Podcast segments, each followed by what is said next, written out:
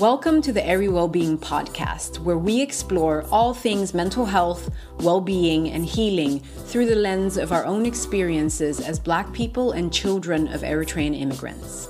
Our goal is to normalize the mental health conversation in our community, empower and raise awareness so that you can better understand your mental health from a place of curiosity and compassion.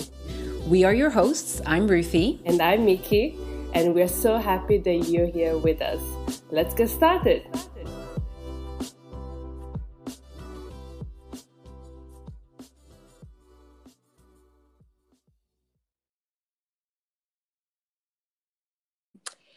Hello, everybody. Welcome back to the Eri Wellbeing Podcast. I am Ruthie here from Team Eri Wellbeing. We are coming back at you today with another episode of this podcast with a very special guest. And our guest for today is Nadya van der Sluis. Nadya is joining us from the Netherlands to share her personal story with mental health and her path to recovery and creating her own identity while living with a mental health diagnosis. Nadya has a really, really interesting story of triumph, courage, and mental health advocacy. We're very, very happy to have her here with us today. Um, I think her story is going to touch and help a lot of people. She's doing a lot of things in terms of like not just helping herself, but also helping others. And I, I personally find that her story is really, really empowering. So very excited to share um, her story here today. So welcome to the podcast, Nadya. Thank you, Ruthie. And thank you for inviting me. I really feel honored. Yeah, we're super happy to have you here. And like we were connected, obviously, through um, one of my very good friends and who is your family member. So sometimes yes. Things happen very naturally. Shout out to Dina. Um, but yeah, I think I think this is going to be a really important conversation. And personally, mm-hmm. um, I am excited to learn more about it myself. Um, so maybe we can kind of like back the tape up a little bit and like say like who who is Nadya? Tell us a little bit more about yeah. yourself. Well, um, I'm Nadya. I am from uh, the Netherlands, um, original from Amsterdam, but I live in The Hague at the moment. Um, I am mixed Eritrean and Dutch, and I'm thirty-three years old, a Leo. mm-hmm. And uh, yeah, who is Nadya? I'm a paralegal, uh, a a volunteer. I'm a writer, a dancer, and really a music addict. And I have a bipolar disorder. Mm-hmm. Um, well, my mother is Eritrean. She's from the tribe Billet, uh, from Karen. Mm-hmm. And my father is really a typical blonde Dutch guy from a little village in Holland called Uitmurn. So, yeah. Um, yeah, I live in the city, The Hague, near to the beach, which I love. Um, I live here on my own. Mm-hmm. Um, uh, like I said, I work as a paralegal for twenty-four hours with the uh, Ministry of Justice. Um, I work then at the Immigration and Naturalization Services. I can't. I can't hear you very well now, Nadya. Oh, okay. Uh, hello. Now, that's, yeah, that's, that's much better. better. Yeah, oh. that's better. Yeah. Okay. Um. Where was I? Well, I work as a paralegal for the Dutch Ministry of Justice, um, and then at the Immigration and Naturalization Services. Mm-hmm. And I work here for three years now since I, yeah, moved to The Hague. Okay. And I know that you also, you have a passion for a lot of things, but you were saying you have a passion for dancing and like writing. You're definitely yeah. like a jack of all trades. Like you wear a lot of hats. Yeah, yeah, for sure, for sure. And it's also like when I like something, I really have to do it the whole time. It's like a tick. Mm-hmm. So then uh, when I'm into dancing, I really want to do all kinds of stuff. Like in my free time, I love to dance together with my best friend, Selena. Mm-hmm. Um, and together we are called uh, Duo Down to Dance. We started it last year after she turned eighteen and she graduated. And mm-hmm. um yeah, the reason we are down to dance is because Selena has Down syndrome. So mm-hmm. we love to, yeah, because she's not able to speak well, we love to explore our emotions and feelings in dancing. And that's, uh, yeah, I've seen some of your videos on Down to Dance, and we'll get into your more like your your awareness and advocacy work in general, because you advocate for a lot of communities, and mm-hmm. um, it's also been part of your journey, but we'll we'll kind of reconnect with that later on. But I definitely yeah. love videos. They're very um, inspirational and just like fun to watch. So, and we'll link them as well at the end. Yeah. But um, tell us a yeah. little bit about like kind of where... Like when, when and where did your mental health journey start? Um, I think it started, well, I was diagnosed with a bipolar disorder in two thousand nine, mm-hmm. but I was after my diet, and it was happened with me uh, when I have an episode. So I was mental hospitalized, mm-hmm. but I think my mental health journey started in two thousand fifteen when I had my first relapse. But because like in two thousand nine I was diagnosed, but I was really ashamed of it, and I didn't speak with people about it, and I was really yeah it was really not part of me because I didn't want it to be part of me, right? So um so I think it started in two thousand fifteen on my birthday, um because yeah that's the moment I really need to start out who I am now, or who I was at that moment. Mm-hmm. um Uh, because I didn't know how to handle a relapse. I didn't know which tools I had to use to get out of it. Um, mm. Because, um, yeah, I was I was just, in two thousand fifteen, I was just graduated from university. I received my master's degree in criminal law. And it was really my dream to become a criminal lawyer, like my whole life. From when I was little, I would say I was like obsessed with becoming a lawyer. Right. And uh, so after graduate, after my graduation, I started working at the law office as a paralegal. Um, and he said, like, after a half year, if you, uh, if yeah, if you shown me you can be a lawyer, then we start the the how you call it the project to become a lawyer. Mm-hmm. So I was really working hard, but like I was not able to work more than eighteen hours because of my bipolar disorder, but I was like working more than forty hours a week to prove myself. And um, yeah, and I became hypomanic, and that's an, a, a period uh, when you're bipolar that you are really um, into everything. You don't sleep well, but that makes you hyper, and and that turns that I became manic again, so that I get voices in my head, and that led to a depressive period of one year and a half. And in that period of being in a depression, I needed to find tools to get out of it, and also to find out what will fit in my life, like what which work will fit, which job I can be able to do, and with my health problems, yeah. So I think and, the journey yeah, started then. Yeah, I mean, and I find it's an interesting journey from you were saying from your first diagnosis in two thousand nine to kind of where maybe in twenty fifteen when you had that relapse, it started with maybe with, I don't know, there was there was like a second very big kind of uh, milestone within your mental health journey in mm. twenty fifteen. There's a, a, like there's six years in between that. Like what happened in those six years in between that? Well, in those... And that's also, uh, I think that was also a lot of triggers happened in those six years because mm-hmm. um, my best friend passed away. Because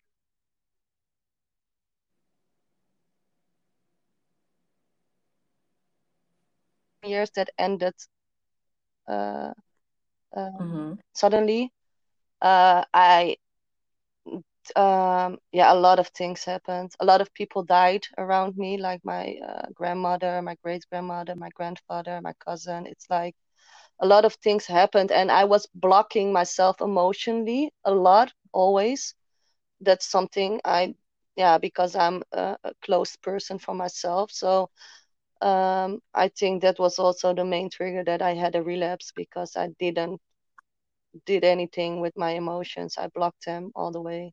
And I did right. that by doing a lot of things, like being a volunteer. Uh, I, I did a lot of things during the time that my that I was. I didn't want to grieve the past, yeah, the, the death of my best friend. So uh, I was writing articles for magazines. I was doing volunteer work for UNICEF. I was like all over the place. Yeah. And you were you were basically kind of like keeping yourself really busy to not feel your feelings. And yeah. then in a way, you know, and, and then over time that led to another relapse, like you were saying, mm-hmm. in twenty fifteen, right? Yeah. So so if we pause a little bit, like um, say for somebody who doesn't know what a bi- bipolar mm-hmm. condition is, what what would you what, what would you like to tell them or educate them around? What what is a bipolar condition? Oh, well, it's it's um first, yeah, well, you have it's like a manic depressive disorder, and you've got two types of it. You've got bipolar one and bipolar two, and the difference is that when you have type one, you can get an episode like what I had, and that means mm-hmm. like you have voices in your head that gives you assignments, you get hallucinations, you get yeah, you think things are there which are really not there. You uh Uh, like, for example, with my episode, I thought I was Obama. I thought I was Angelina Jolie. I thought I was my little sister. Um, losing reality when you are in an episode. But mm. um, what it is, what people forget with a bipolar disorder is you have different kind of periods. Like you, the, the, uh, I, I have a lot of hypomanics, what I said. That's when I... all over the place and do a lot, uh, too much of everything. I'm too happy, I'm too productive, too positive. And it's dangerous because uh, when I'm hypomanic, I'm also too creative and too ambitious. And that, that, mm. that are not symptoms, but that's something of my personality. Mm-hmm. Because um, um, when I'm hypomanic, I sleep like for four hours three hours, and I'm feeling really fit. Like normally you you have to feel tired after you don't sleep good, but I feel like yeah I can run the marathon, to say like that. And mm. and I my confidence is really high, and I'm I'm like on top of the world, and I sometimes I even think I'm a celebrity. And uh, it's it's like um and I also spend a lot of money. Uh, like my relapse, I, I bought a couch for thirteen hundred euro because I thought I was a millionaire at that moment.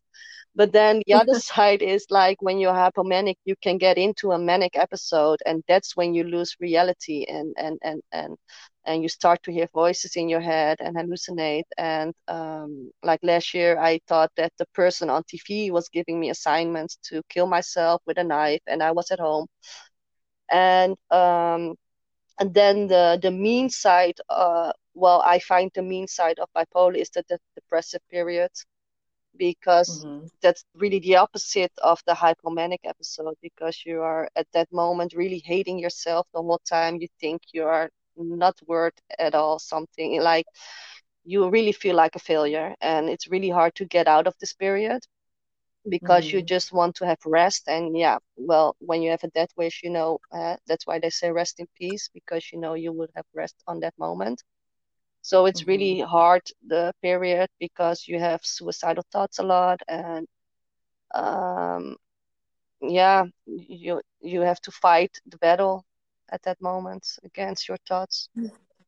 Yeah, and thank you for explaining that. So it really sounds like a really kind of like a paradox between these like moments of being like a very, very high kind of like an energy when you're in this like manic stage, and then followed by like crashing into a depression. And they sound like very kind of like opposite states of being. Yes. So it must be it must be very taxing on an individual to having to to live between these two, right? Yes, um, because I forgot you to say you also have the rapid cycling, and that is when you have both at, like both periods at the same time. Like one minute I'm very happy and I'm dancing, and the other minute I'm crying and I'm losing it. And and that's the I think that period, the rapid cycling, it's it's the hardest because it takes a lot of energy. Because and does the does the rapid cycling hand happen during like a Uh, um, an episode, a manic episode, or is that something like that's more like day to day? It can happen anytime, even if you're in a good state, uh, just so to speak. Well, I don't know how it is with others, but like because uh, what is also important to say with a bipolar disorder is you always have the atomic period that you are stable, like that you are normal and that you don't have the periods, but like with the rapid cycling, in my case, um, like I'm now in it because of my relapse last uh, December. Um, mm-hmm. I only have it a lot when, yeah, after a relapse, but I I, okay. I never had it really uh, between. That that's my experience, okay. but um, I know a lot of others, they just have it. Like now, a lot of them have it with the corona uh, pandemic, that they are in yeah. a rapid cycling. Yeah.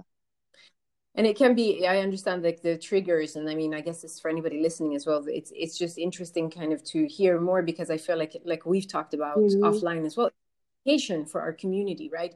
But not everybody's going to have the same symptoms. Not no. everybody's going to have the same like episodes. Like you were saying, there's like, you know, bipolar um, condition one and two. It's different for everybody, but hopefully this can give um, somebody a little bit of a thought starter to yeah. if they're some of these symptoms, or maybe in their family member, or in general, just to become more educated around mm-hmm. this. Because like I told you before we did this recording, um, I watched like this video, which I'll link in the yeah. show notes. It was a head ed education video on bipolar um, condition, because we use the word condition instead of disorder. I also think it's a much more positive connotation. Uh, yeah. So it's a condition, and it it it touches the p one to three percent of the world's population. That's like millions of people. Yeah. So it, you know, it's likely that we'll come across somebody. And because of what you said earlier as well, like some of these, it's it's a hard it's a hard um, uh, illness to diagnose sometimes, mm-hmm. right? Yeah.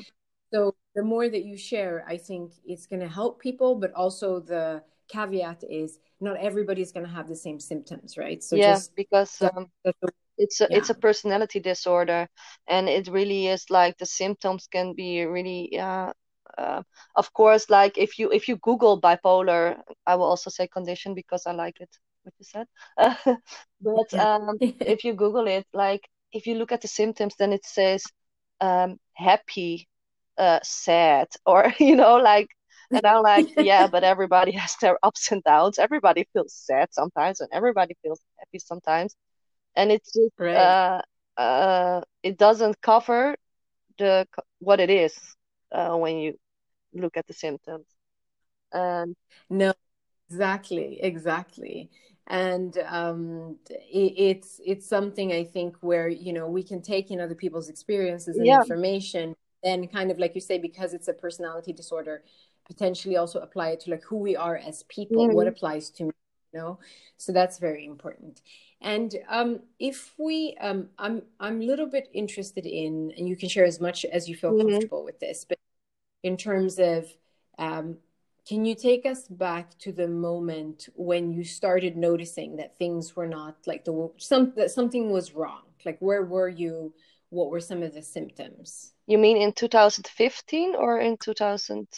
Maybe, maybe in two thousand nine, as much as you're, as much mm. as you feel comfortable sharing. Yeah. yeah, because I was then twenty-two, and maybe it's good to, sh- um, it's it's good to um, share that an episode is something everybody can get between their eighteenth and twenty-second year. When it's it's mm-hmm. like three percent of the young people can get an will get an episode between those ages.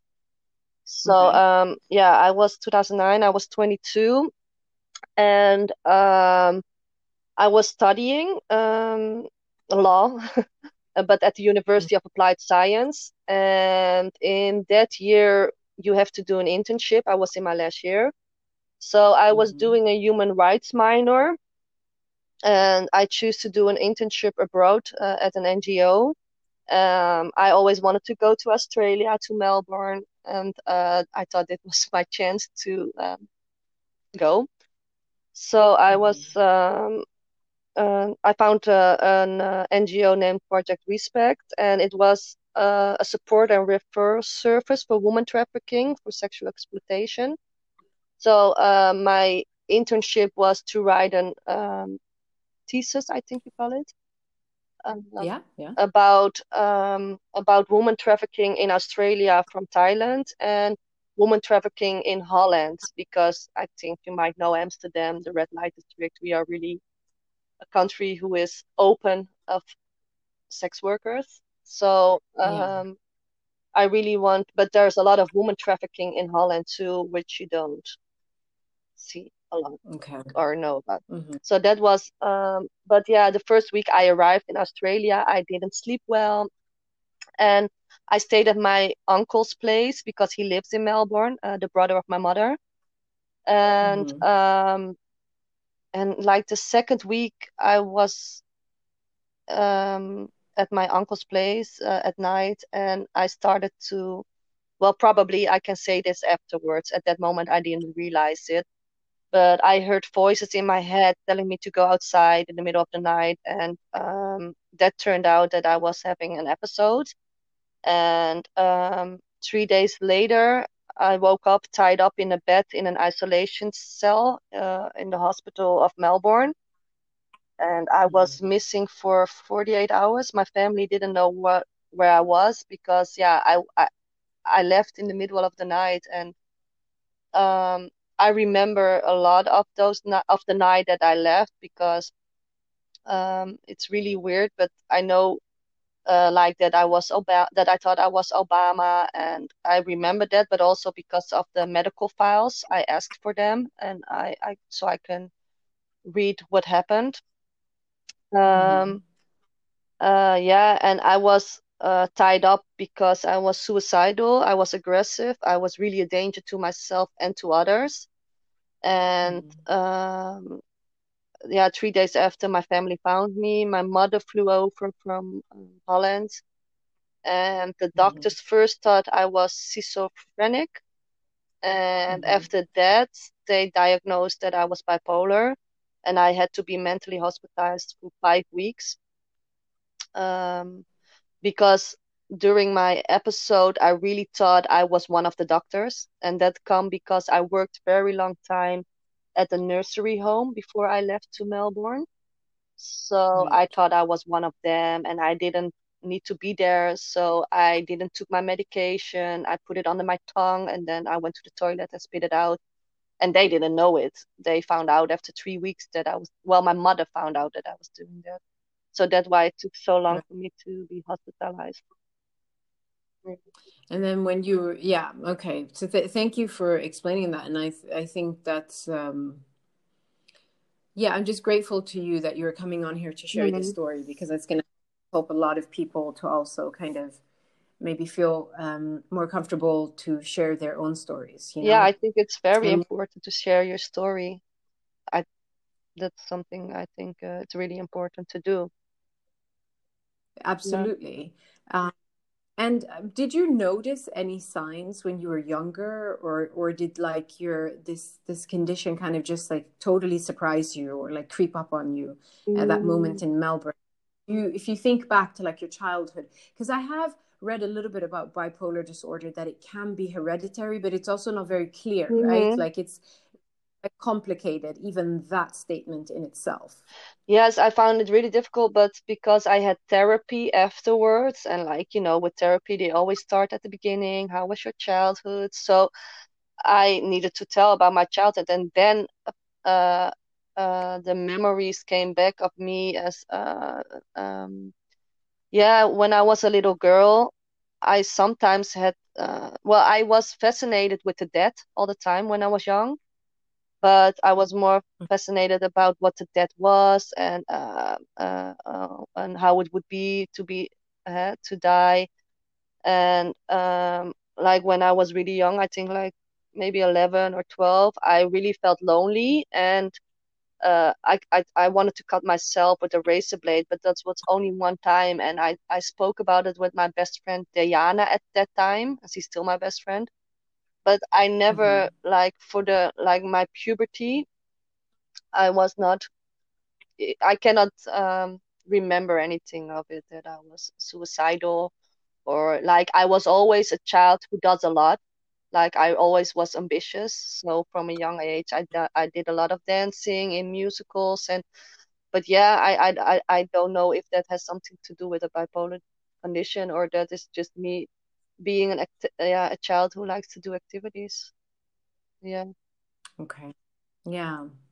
And in terms of like getting a diagnosis, so initially you were hospitalized in Australia, and then obviously you came back to Holland and you got a second diagnosis. What what was the reason for getting a second diagnosis?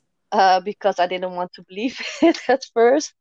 Like, I was like, because I thought, yeah, an episode, okay, but why bipolar? I didn't know anything about bipolar. And like uh, the second diagnosis was also because... Um, because I was in therapy in Australia, then I came back in Holland, but I was really on a high doses of medication.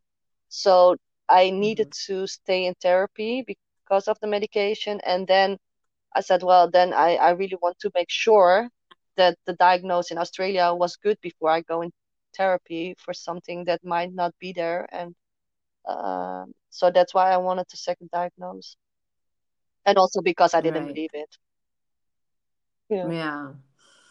How how was it for the people around you, like your parents, your siblings, like yeah, in mm-hmm. terms of, because there's, you know, it happens to us, but I think it also happens to our mm-hmm. families, right? Yeah, it was really hard. It was really hard for them. Well, it was the main thing that was really hard for them. I think it's also a trauma is that I was missing for forty-eight hours. And they didn't know what happened. And then they heard I was hospitalized. And they, I think the, the hardest thing they found is the distance, because I was in Melbourne and they were. And mm. yeah, it was all through the phone. But I think um, I think that was the first shock. But after that, my family, yeah, how they respond was really, really supportive. My sisters and my father, they called me every day almost in the hospital. Um, uh, my mother and my uncle, they visited me every day, and they were like, they were, they were a lot. And also the, like in Melbourne, I really have a lot of uh, Eritrean family from my mother's side, and uh, they really organized a big barbecue after my release. And, and, and I stayed in Melbourne for four months, so I didn't went back directly to Holland after my mentally hospitalized. And they were there every weekend for me, and, and uh, really supportive. Yeah. Well, that, that's beautiful. Yeah. And I think you've talked about the, how, you know, part of your healing has been uh, kind of, um, it, you know, your network has been yeah. really helpful to you, that you wanted to really anchor yourself in the support of your family and friends in your recovery, right? As opposed to, you know, uh, you know, being hospitalized or medical services mm-hmm. that you, okay, but I also have this. And I do know, like, I have the fortune of actually knowing your family mm. or parts of your family. So I know that you have a very strong kind of close-knit family, yeah. right? So I think um, it's very important, because I'm a person who don't trust people a lot. And mm. like uh, uh, the main thing that my mentally hospital in two thousand nine was that long is because I didn't trust the doctors. So I, I'm like... Mm. I was really against medication at that moment, because I thought it was drugs from the government. That was really my vision. And like, mm-hmm. that's why I didn't take it, because I didn't trust them. I didn't know who they were. So um, mm-hmm. for that reason, uh, after three weeks, my mother came in the morning to give me the medication, because I trusted her. And I'm still the same. Mm-hmm. I, I need, like when I'm, and it's normal, I think, that when you are very vulnerable, you need people around you who you trust, who know you. And for that reason, yeah. mentally hospitalizing is not, for my healing, it's not right, because I get aggressive very fast. And when I'm, when you put me in a hospital with strangers, yeah, it will not, it will not heal me. But when I'm surrounded with people who know me, who know how to help me and know how to give me love and, and feed me, by huh? by their love, that's healing. And I think that is something that is really underestimated still, in also in the mental health care, how important it is to have the support of your family and friends by healing. Yeah. I think I think that's really beautiful as well, because what you're saying is like in terms of that your your mother then could act as a bridge between you and yeah. the medical services in terms taking this very important medication that will like help you get better, but that you needed somebody that you trust to be like, hey, it's okay. You can, you can take this. And I think it's, um, it's, it's beautiful. It's something to emphasize, especially in our community where we need to be talking about these things more, because a lot of people suffer in silence, you know, um, and a lot of people do, like, um, are afraid to talk to their family members or even friends about this, but to be able to heal within community, whether it's the larger community or your family or your friends, I think that's such an important point to highlight and an important point. Mm-hmm, yeah, because you need to ask yourself the question, what is it? What makes you afraid? Is it that you are afraid that you get rejection from your parents or your mm-hmm. family or your friends? Because if if, mm-hmm. if that's what you're afraid of, then you you should uh, tell yourself that it's not reality. What you're, it's what you're, it's it's your thoughts of being afraid of it, and mm-hmm. it's it's your thoughts that you're a failure, but it's not reality. And then what I always do is when I'm depressed and I feel like I'm a failure, I uh, that's this is something my social worker teaches me. It's like like I have it a lot with work, that I think, oh, I didn't do my work well and they're gonna fire me, and and then what I always do is, okay, I look at my work, what my thoughts are, like I'm a failure, I didn't do it, and then I look to reality, and then I put it down like, okay, my well, I work here already for two years, and I'm now, uh, I went from an undergraduate level to a higher level, and I have a contract now. So that's the same when you think your parents, that when you think you will get rejected by your parents or they don't understand you, then try to write it down for yourself before you speak with them. Yeah. Yeah. Absolutely. And and and I, for for sure, it's about empowering yourself, right? And I think one thing that we talked about, which I think is really worth like mm. kind of like making the point, is so you are Eritrean, but you're also yeah. Dutch, and uh, and the different experience of delivering that diagnosis to like both of your parents, mm. right? And I think that's it's it's important to highlight, because it's directly tied to like culture, exposure, like what we believe in and so on. Excellent. So I think you shared with me that it was easier for you to talk to yeah. your father about it. He's Dutch, whereas for your mother, it was more layered. It was a little bit complex. She's Eritrean. I totally get it. It would have been the same for like my parents or most people that listen to this, or anybody who's like a, a person of color or a child of an immigrant, because we don't have uh, enough experience with, with mental mm. health, right? So can you tell us a little bit more about that? Yeah, because, well, I think I'm maybe lucky because my mother is really open-minded, and she mm-hmm. and, and like we really have um, um, a bond, you say it like that. Like I know that I can tell my mother easily everything. Um, mm-hmm. Even if she doesn't understand it, she will try to understand it. And it took a while mm-hmm. for her also to understand what bipolar is. Because like in the Eritrean culture, it's like you, you don't, it's not like the Western world, like, uh, well, uh, you've got bipolar, you've got borderline, you've got, no, in, in Eritrea, it's like, um, yeah, people will say you're miskeen or say you're crazy when you have voice in your head, but it's not something they know, like depression, it's not something they know. It's like, um, yeah, you are uh, in Eritrean culture. It's like you are you are there for each other, right? In hard times, but you don't talk yeah. about it. Like uh, as yeah. you see uh, with with our culture is when somebody passes away, like everybody, the whole neighborhood comes to cry with you for days and mm. grief, mm. but you don't talk about it. And Um, I think also in our culture, in the Eritrean culture, it's an unspoken rule to not talk with others about your problems. Um, oh, yeah, that's the truth. Whew. So true. That's like yeah, a tweetable. And it's yeah. like you, what what happens to you stays with you or within your family, within your, um, how you call it, your parents and your sisters. And um, mm. but I think it's for me, it helps me a lot, the way of thinking like they do in Eritrea, like like from yeah okay, this happened to you, okay, not not that you d- don't have to uh, do something with your emotions, but it helped me to to have the urge to prove myself, like that I'm normal. And because I had that um, urge to prove it, I, yeah, I think I achieved a lot in my life because of that way of thinking. And I also, I found it, um, it heals me that I don't have to talk about it the whole time with my family, because it doesn't matter. What matters is that I'm sick at that moment and I need support, and that's what they give me. And and, and you, just to just to hone in on that, you mean that way of thinking of kind of like, do you mean like kind of like, okay, we know what it is, let's get on with it? Yeah, kind of thing, yeah, like, it's like what? Um, mm, how you say it?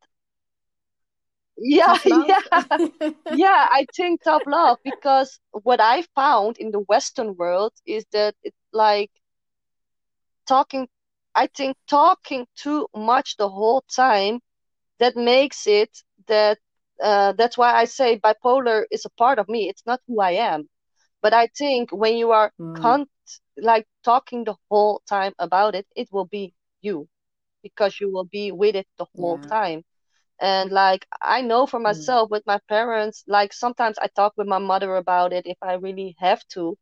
But most of the time we talk about funny things. And like, I go to therapy to talk with my therapist about it. Mm. I go, I talk with my social mm. worker about it. I, you know, I've got my people around me, my help team, to talk about that part of me.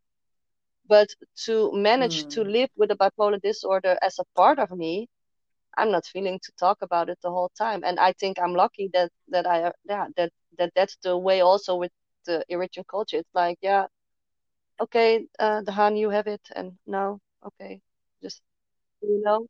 Yeah, exactly. Yeah. Dahan, let's, let's, I think that's, that's so interesting. And I'm really, I'm really happy that you kind of, because sometimes I think we have the tendency that when we talk about culture, we throw like the baby out mm-hmm. with the bathwater by like, being like, oh, you know, our culture is like this, it's very limiting, or it's this, or it's that. But there are actually nuances. Like there are elements or aspects to our culture that can be like very positive and very like help us. And like you're saying here, this collectivist, first of all, that people yes, really come together. Because they're really supportive. Support and it doesn't corners. matter what I, and that, that's what I found that nice. It doesn't matter what I have.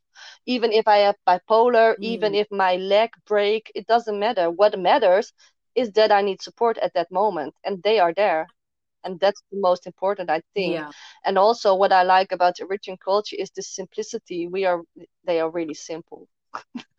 like, and, mm-hmm. and like mm-hmm. even uh, mm-hmm. after my relapse in two thousand fifteen, I went to Eritrea with my mom to, to stay at uh, the Dahlak Island for a week. And I slept in a tent mm-hmm. and I meditate and I came to rest, and I really had, that was such a good way of healing, and and also mm-hmm. being mm-hmm. like in Eritrea, being grateful for really small things, and that's something you don't have in the Western society a lot. And then going back to your own country where you can see, like, like then I asked myself, okay, what is it when I what what is it where why I am depressed? Why am I a failure? If you look around yourself and see how good life can be. Comparing to others, like in Eritrea, the people of my age. Ah. Yeah, and having access, like you're saying, like seeing the uh, the bright side of seeing, like I have access to a health exactly. team and, and uh, so many things. But that, that I think that you need yeah. that perspective sometimes. It's so powerful that that your culture it's can provide like that extra nuance, perspective. And outside of just like the strong support mm-hmm. of your family members, it's the values uh, within the culture um, that's that's been helpful. And I loved what you said. You actually gave me the title for this podcast, uh, which is like, I am not bipolar. Bipolar is a yeah. part of me. And I think that's so important for anybody that's listening to this, that has a condition, that has a diagnosis. That mm-hmm. um, it does not define uh, you. You know, it's like. It's like yeah. a part of me, but yeah, I know how to deal with it. I know how to live with it. So yeah, of yeah. course, uh, sometimes are harder than other times, but um, yeah, it's not, it's not Nadia at all. It's just a part yeah. of me. Yeah. And that's so important to not over-identify, yeah. to accept it, integrate it, to be open, I think, but also like to not over identify, because I think like I don't think I think this applies to like so many things in general. Like I think we can over identify to so many different things and we make our persona about it, but particularly when it comes to having a condition where you can potentially be of like harmful mm. to yourself, you know, in in this situation, like it's a lot, right? So you're just like, hey, I'm Nadya and I have this and I know how to manage this, but this yeah. is not who I am. Like I'm not entering the world by defining myself as a person that has exactly. bipolar condition. Because otherwise I stay vulnerable I if I if I think like that. And I, yeah. now it's my power, because now I know how to help others with it by speaking out of what my experience is, and um, uh, reaching out to people who are diagnosed or at the moment and don't have any tools to recover. And uh, if I would stay mm. in the denial and in, in the, oh my God, I have bipolar, yeah, then I stay vulnerable and I cannot help others and I cannot help myself.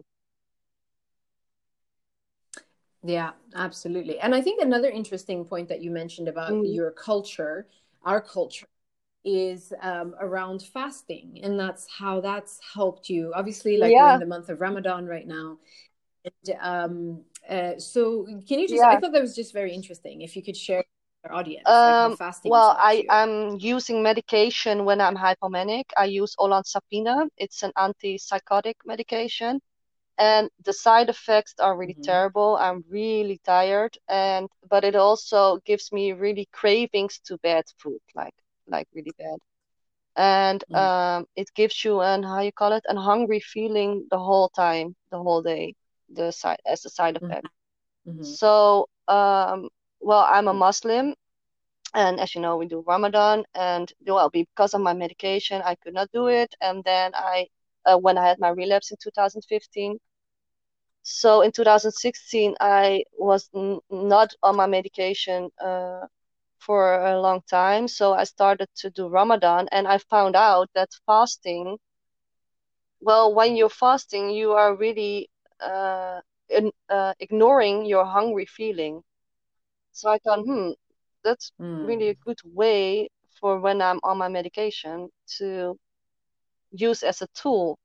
So what I use now is when I'm on my medication, I do interfasting, and I don't eat from for sixteen hours, and I eat from twelve afternoon till eight at night.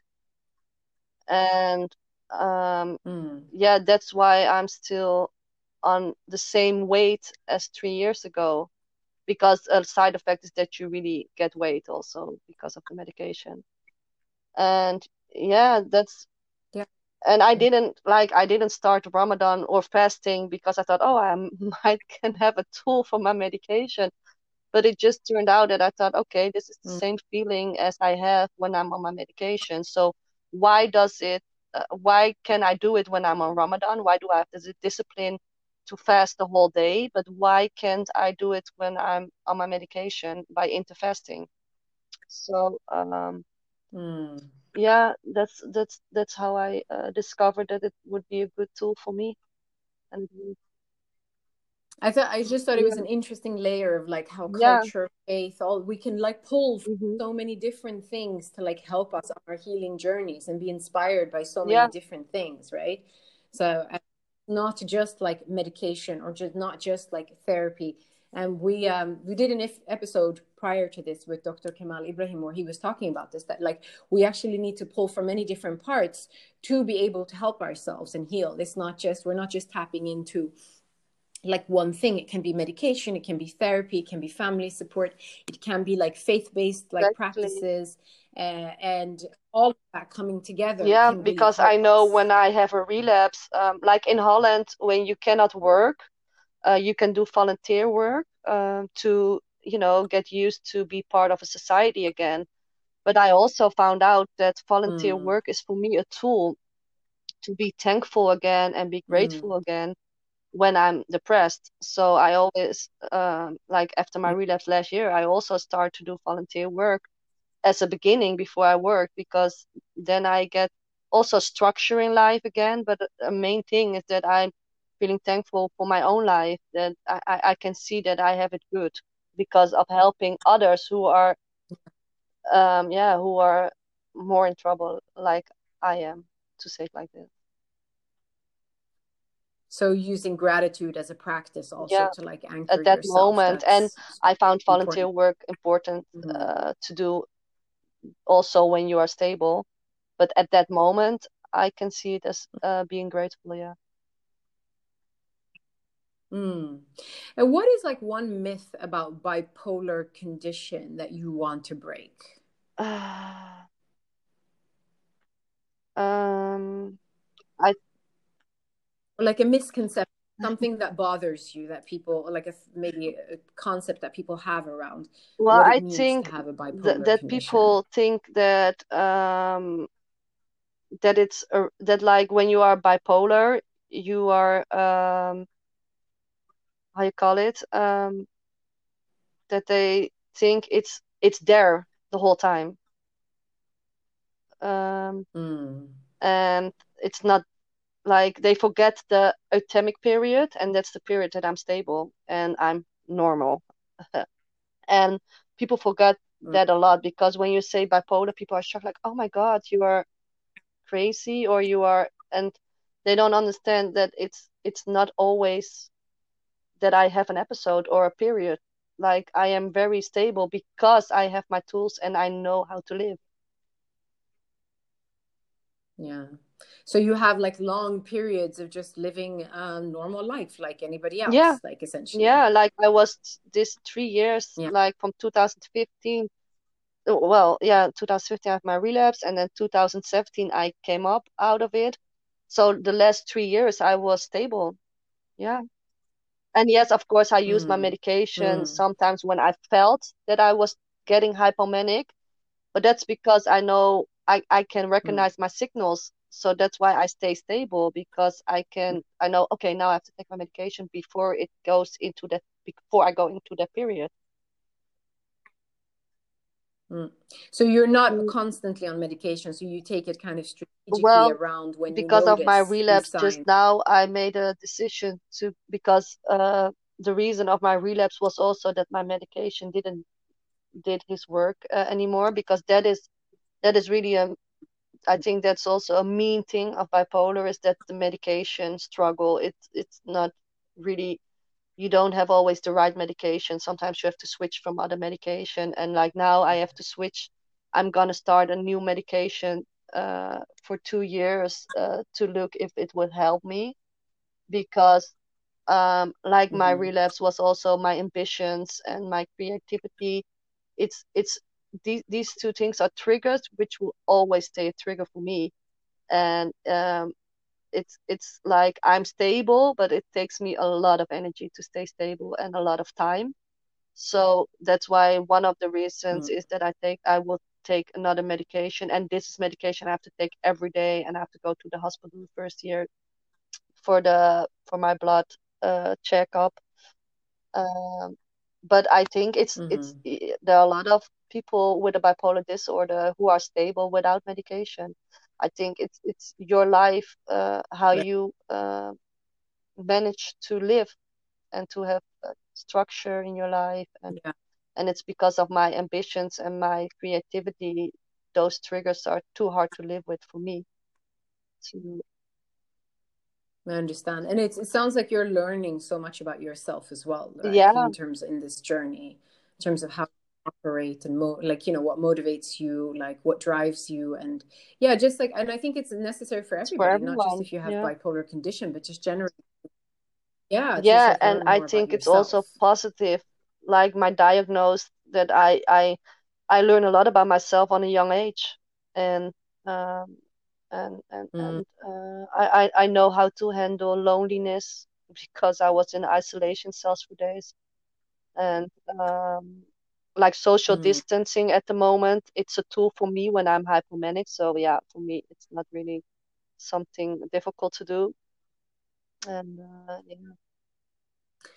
Wow, so that's potentially like a like a positive, something that's been positive about this experience, that you've learned to like yeah. be with yourself yeah. more in solitude. And I know how to handle fear. Yeah. I know, like yeah. I know my boundaries. I know, because I really have to learn to avoid triggers and incentives. So. For me, it was, um, I know now how to have a happy life. So when I'm stable, I really enjoy life, and I travel a lot and go to festivals with my friends. And yeah, I really appreciate life mm. much more than, yeah. Yeah. I mean, you kind of like, the, I was going to ask you a question is like how, like if you just can give us like a top line mm. answer, like, you know, how does, how do you manage living with bipolar disorder? Just to, to reiterate this for somebody that's listening that might need to hear this. And yeah. I know that it's like different for everybody, uh, but like, what are some of the things that you think are like, here are some of the things I, that will help anybody that's kind of I dealing with the bipolar condition? I think the most important is that you reach for help. Uh, in the sense that you need mm. therapy. Um, like I need mm-hmm. therapy because of my, uh, uh, I, I need to self-reflect sometimes when I don't want to, especially when I, so then my therapist, he's, you know, she's there with the mirror from, okay, but what, where does these thoughts come from and what's reality? Um, Like with the bipolar disorder, mm-hmm. when you are manic, you can spend a lot of money, like a lot of money without uh, having control of it. So I have a social worker who helps me with my administration. Um, I think that's okay. also important to have. And um, I have a psychiatrist mm-hmm. for medication. So uh, it's important to have one just in case that you might have a relapse or you might Uh, need medication in time, and and a psychiatrist yeah that can describe the medication um, because the psychologist cannot the, she doesn't have the how you call it the authority to do it. And well, I'm right yeah. myself. I'm uh, really spiritual, so I also have a high sensitive coach, coach um, where I go sometimes because mm-hmm. uh, I like to do chakra meditation and uh, um, and healing myself uh, by meditating, and and he helps me to reach my yeah my my um how you call it he he, he um like I, I believe that your body and your mind are one. So when I'm feeling like when I'm feeling mm. very, uh, when I have a lot of anxiety, I have to throw up a lot. So my stomach is really a mess. And like, he helps me to get mm. the connection again, to be in balance with my emotion, be in balance with my body. Um, so that might help also to have a, if you are spiritual, to have a high sensitive coach. And yeah. So it's not- You have a lot of layers of support, you know. I think that's yes, like the because I also the, the have a job coach right? for my like work that. As a paralegal. She helps me when I have trouble mm. at work and I don't, and I'm too afraid to talk with my manager, or or I have trouble with my concentration because of my medication. So it's really important that when you ha- when you are diagnosed with a bipolar disorder and you really don't know what it is, and you don't want to talk with your family or with your friends because you are afraid. Then try to look at, uh, uh, mm. there are always organizations with volunteers uh, who you can reach out to, who have, and they are, how you call it, they are trust persons. They will never speak about any, uh, with others about what you are telling them. So if you don't have your family mm. or friends you can talk with, or you don't have an, you don't have money to go to a psychologist because your yeah, insurance doesn't cover it, then know that there are always organizations, or there are on Facebook, I'm in, in groups with other people who are bipolar, and um, you can always reach out to others who are bipolar also. Yeah, so like find the support levels that are yeah. necessary, whether they're in your family or outside of your family, but that support on different levels, like you're saying, spirituality, mm-hmm. like medical, and like talk therapy, uh, volunteering, whatever it is, even mm. peers, people are going through the same thing. It's going to yeah, be really, you really, really need, um, important. You like, you just need help. You cannot do it alone because yeah, you can, but then you like, I, I'm, it's like, it took me eight years after to, to look for help. And I think like, mm. if I was there from the beginning, then I might be further in my life at the moment than I'm now. Yeah. Yeah. Yeah, but you're, I mean, you're doing a lot of uh, great things, though. But I think you're making a good point for other people, is to like seek out help yeah. sooner rather than later. Right. Mm-hmm. Uh, yeah.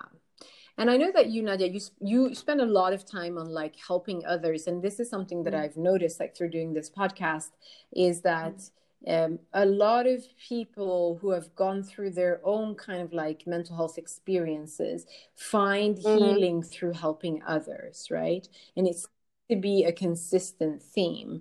So what is the motivation for you about spreading um, awareness well, about mental health? Well, I think it started with my own frustration because I didn't get the help.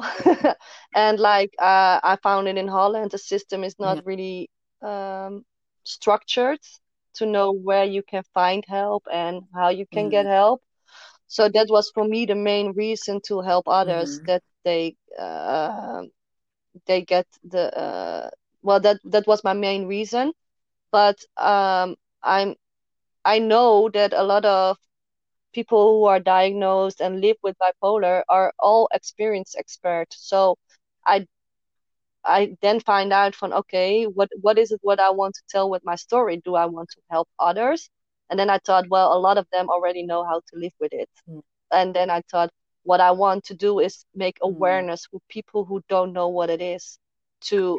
Because there is a lot of stigma still, mm. and um, and that's why I, as a volunteer, I give presentations uh, to organizations. To um, I have dialogues with uh, with uh, companies who want to have more inclusion in their um, company, but like I also uh, organized last year events for uh, young professionals with. Like all kind of disabilities, so they can be blind, they can be deaf, but they can also have mental illness. Mm-hmm. Uh, because I think what I want to reach with my awareness is that it doesn't matter what kind of disability you have, you should see it as something that makes you vulnerable, and you have to make your power of it. And I think that's the most important, because either way, you are mental ill or you are physical ill, uh, it doesn't matter, because what matters is that you know how to deal with it and to live with it. And yeah, absolutely. And live your life, right? Like that it shouldn't limit you from saying, I don't belong here, or I can't do this, but find your own ways yeah. of, of, and yeah. find your power within it. Like, mm. uh, because I, I'm, I know for myself, I'm really frustrated sometimes because I think people don't understand it. Because, like, you, if you look at me, you would never say, "Well, I think that girl have voices in her head," or um, because of my looks. And uh, uh, mm-hmm. and uh, I sometimes get frustrated that people don't know how difficult it can be to live with a mental illness, and and like which choices I have to make in my life because of my illness. And and I think. Uh, but I also think it's good to handle out of frustration, because if I look at my articles, most of them are really written when I was angry, and yeah, and that's most of the time the good articles. So yeah, yeah, anger can be anger and frustration can be a really good catalyst, actually, you know, because it it it's, yeah it pushes us but into people action, have to stay positive, you know? Because that's also so, a trigger with angry and frustration is that you get into the ne- negative side, um, and and and and that's mm, why I always write mm. my articles when I'm angry, but I never publish it at the moment. yeah, because then That's I think, hmm, okay, approach. This was a lot of angry. Maybe I have to rewrite it again to stay into the positive side of it. Yeah. Yeah. And I think that's the issue, I think, when it comes to like mental health in general, in terms of what you're saying, is like that it's, um, you know, a lot of us, especially when we're dealing with cultural barriers mm-hmm. or whatever it is, lack of resources, um, we walk around and, you know, seemingly appear normal. Like, I'm making quotation signs in the air for anybody listening, but like, you know, we, we just get on with our lives, and like, we pretend to be like normal, and we don't want to show people what we're going through. And I think that's the difficulty, is like with like physical illness, like you said, you break your leg, you wear a cast, but if you're going through with a, anything yeah. like, you know, like I've had like anxiety and no. like depression, it's like, nobody could see from the outside, you know? but you are dealing with your own demons on the inside. And I think that's like one of the one of the challenges. And hopefully conversation like this will help mm-hmm. all of us to feel more empowered, uh, to have more conversations and to build bridges. And I feel like every time we have these conversations, we're taking that edge off the stigma. We're like reprogramming ourselves to be like, hey, this is equally important to talk about, you know, as we talk about hypertension yeah. or diabetes or cancer or whatever exactly. it is. This is equally important. And it's exactly. And, and ask yourself the you question, know? Why is it so hard for you to be open about it? What does it make you feel ashamed? Because I really don't care anymore what other people mm. think of me. And I was always, as a young child, I was also like that. Like, I really don't care if, if at that moment I have to speak out of my uh, barriers, which I have to, because of my bipolar disorder. Yeah, then it is. And then, yeah, you can understand it or you don't. I really don't care. Mm. It is for myself. And that's something you really have to um, keep in mind when you are diagnosed. You do everything for yourself. And you own it yourself to do it. So, yeah. And it's so important that you are taking space. I love that. You're taking space. You're saying, I belong here, you know, like, and like you said, yeah. it's a part of me. It's not who I am. And I think kind of part of the community healing that we need. And like educate, we need the education, but we also need the community healing. We need to see people, you know, that mm-hmm. are like out there and like sharing and just normalizing it, you know. I think that's such a huge part of our, like, you know, uh, like I said, our community healing. And you're doing tons of stuff. You're a volunteer with like refugees. You are working with, uh, you know, normalizing and creating awareness around all types of disabilities. You are currently, you can't currently have yes, a writing and project. At the moment, this month, I'm so also, during the month of May, I'm also ambassador for a foundation Um, who has a house in Uganda for children with a mental and physical disability. And um, yeah, I started a fundraise wow. last week, and I, um, I, I'm doing it also with Selena, and uh, it's more a social ambassador at this moment because of the corona pandemic. But yeah, mm. I found it important yeah. to help each other. And uh, I think connecting is really important. Yeah, it's beautiful. I think you were going to be a, and we're going to share. Mm-hmm. You're going to share all of your links to sort of your projects and what you're working on. And um, uh, you have a very interesting, I think, social media account called Bi Poetry as well, where you kind of turn some of your reflections on yeah. your condition into art, into poetry. So I think like you've. And that's just one of the things that you're doing, but you found some really cool ways of like yeah and that's maybe also a main there, thing, you know? uh, when yeah. you are diagnosed with bipolar, if you cannot speak about it because it's too hard for you to speak open about it, write it down, because writing is really healing. And mm. uh, like uh, my poems, I write mm. them when I was young also, and I just discovered it now that I found them. Like, I always write poems mm. personal, and then I thought, okay, why don't I share it with the world? Because maybe another one who reads it thinks, oh yeah, that's, yeah. Mm. Yeah, I think that's beautiful. And we're going to link to all of your resources in the show notes. And um, mm-hmm. so I have like, um, I, I would want to ask you like tons of questions, but it's taken so much time. So I'm going to ask you one last question. What advice would you give somebody that is going through um, a tough time with their mental health? Maybe they're resisting a diagnosis, or maybe they're getting like pushback from their family. Like, what advice would you give them? Well, if you're just diagnosed at the moment, um, I would say to you, it's only a diagnosis. You know, it's only a label they give you. Like, okay, you're bipolar.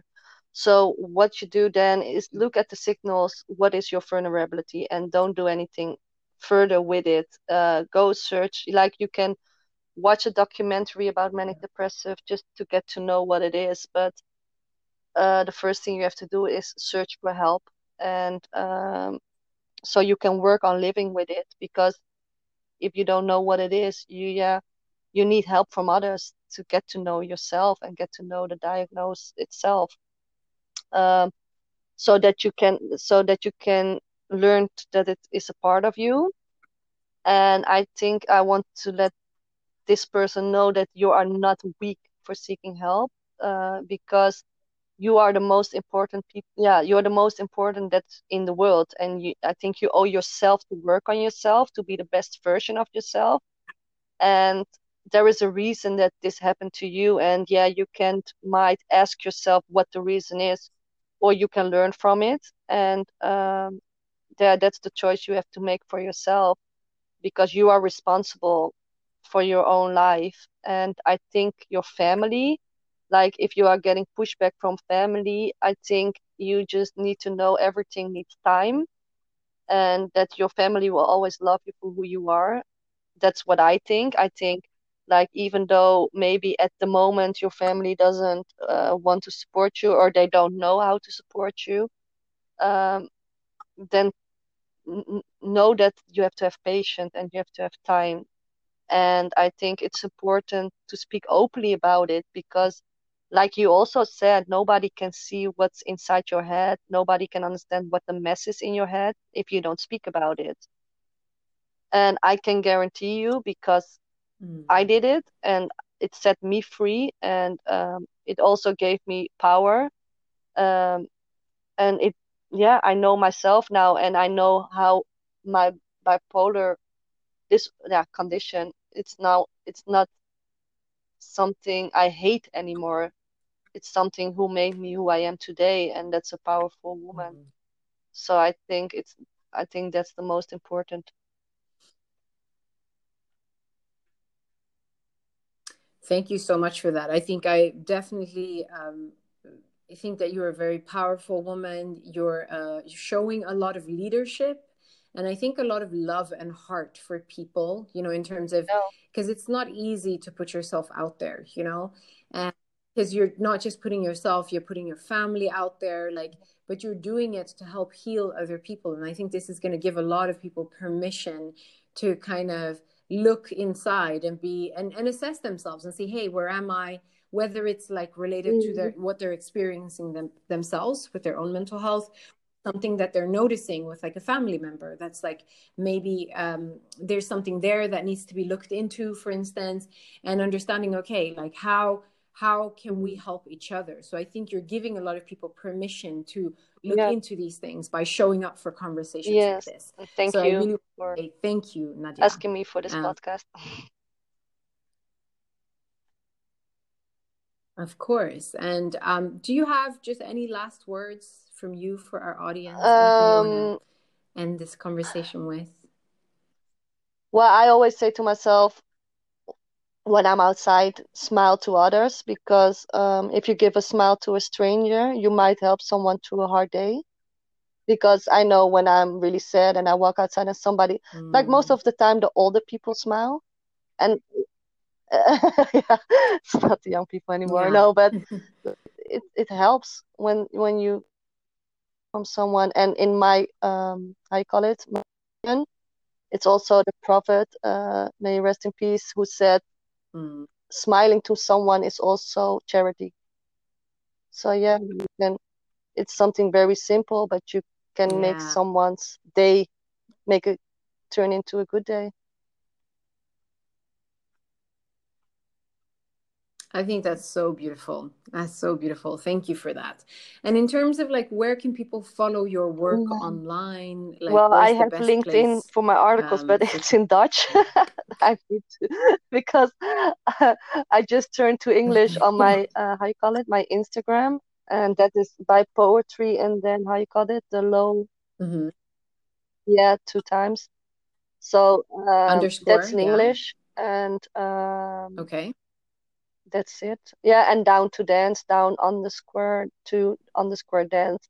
You can feel, you can see the the dance movies I make with Selena, and yeah, some funny movies we made. And like she loves to do her hair, and she's a model now since a few months. So we like to model also. So yeah, amazing. So we'll definitely include these links in the show notes. Um, and maybe um, in the future, we'll share more of the, I know that you're working on a lot of stuff. We'll share that with our audience as well when you're ready. So I just wanted to say thank you so much for no being here today. You're really showing us what courage looks like, what bravery looks You're helping us like bust mm-hmm. myths around like mental health diagnoses, and also like really take a look at shame and what that means, and kind of kind of realizing that we don't we don't we don't need to hold on to shame. We need to like really Absolutely. embrace our uh, well-being and wellness as a community. And I think uh, because of this conversation, a lot of people will feel I seen, hope so, yeah. which I think is very, very important. Mm-hmm. And good. Yeah, so thank you very much. And for everybody that's tuning into this episode, thank you so much for listening. We really appreciate you. Please, let's continue this conversation. You can help by sharing this with a loved one or a family member. And uh, please leave us a review on your podcast platform of choice. That would really help us. Yes, so thank you, same. Nadia. I wish Welcome. you a wonderful weekend. Thank you so much. Yes, be well. Until next time.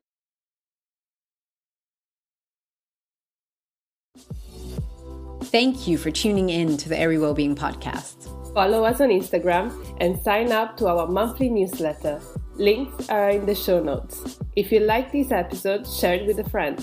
Please subscribe, rate, and review our podcast so that we can keep spreading the word about mental health and well-being in our communities together.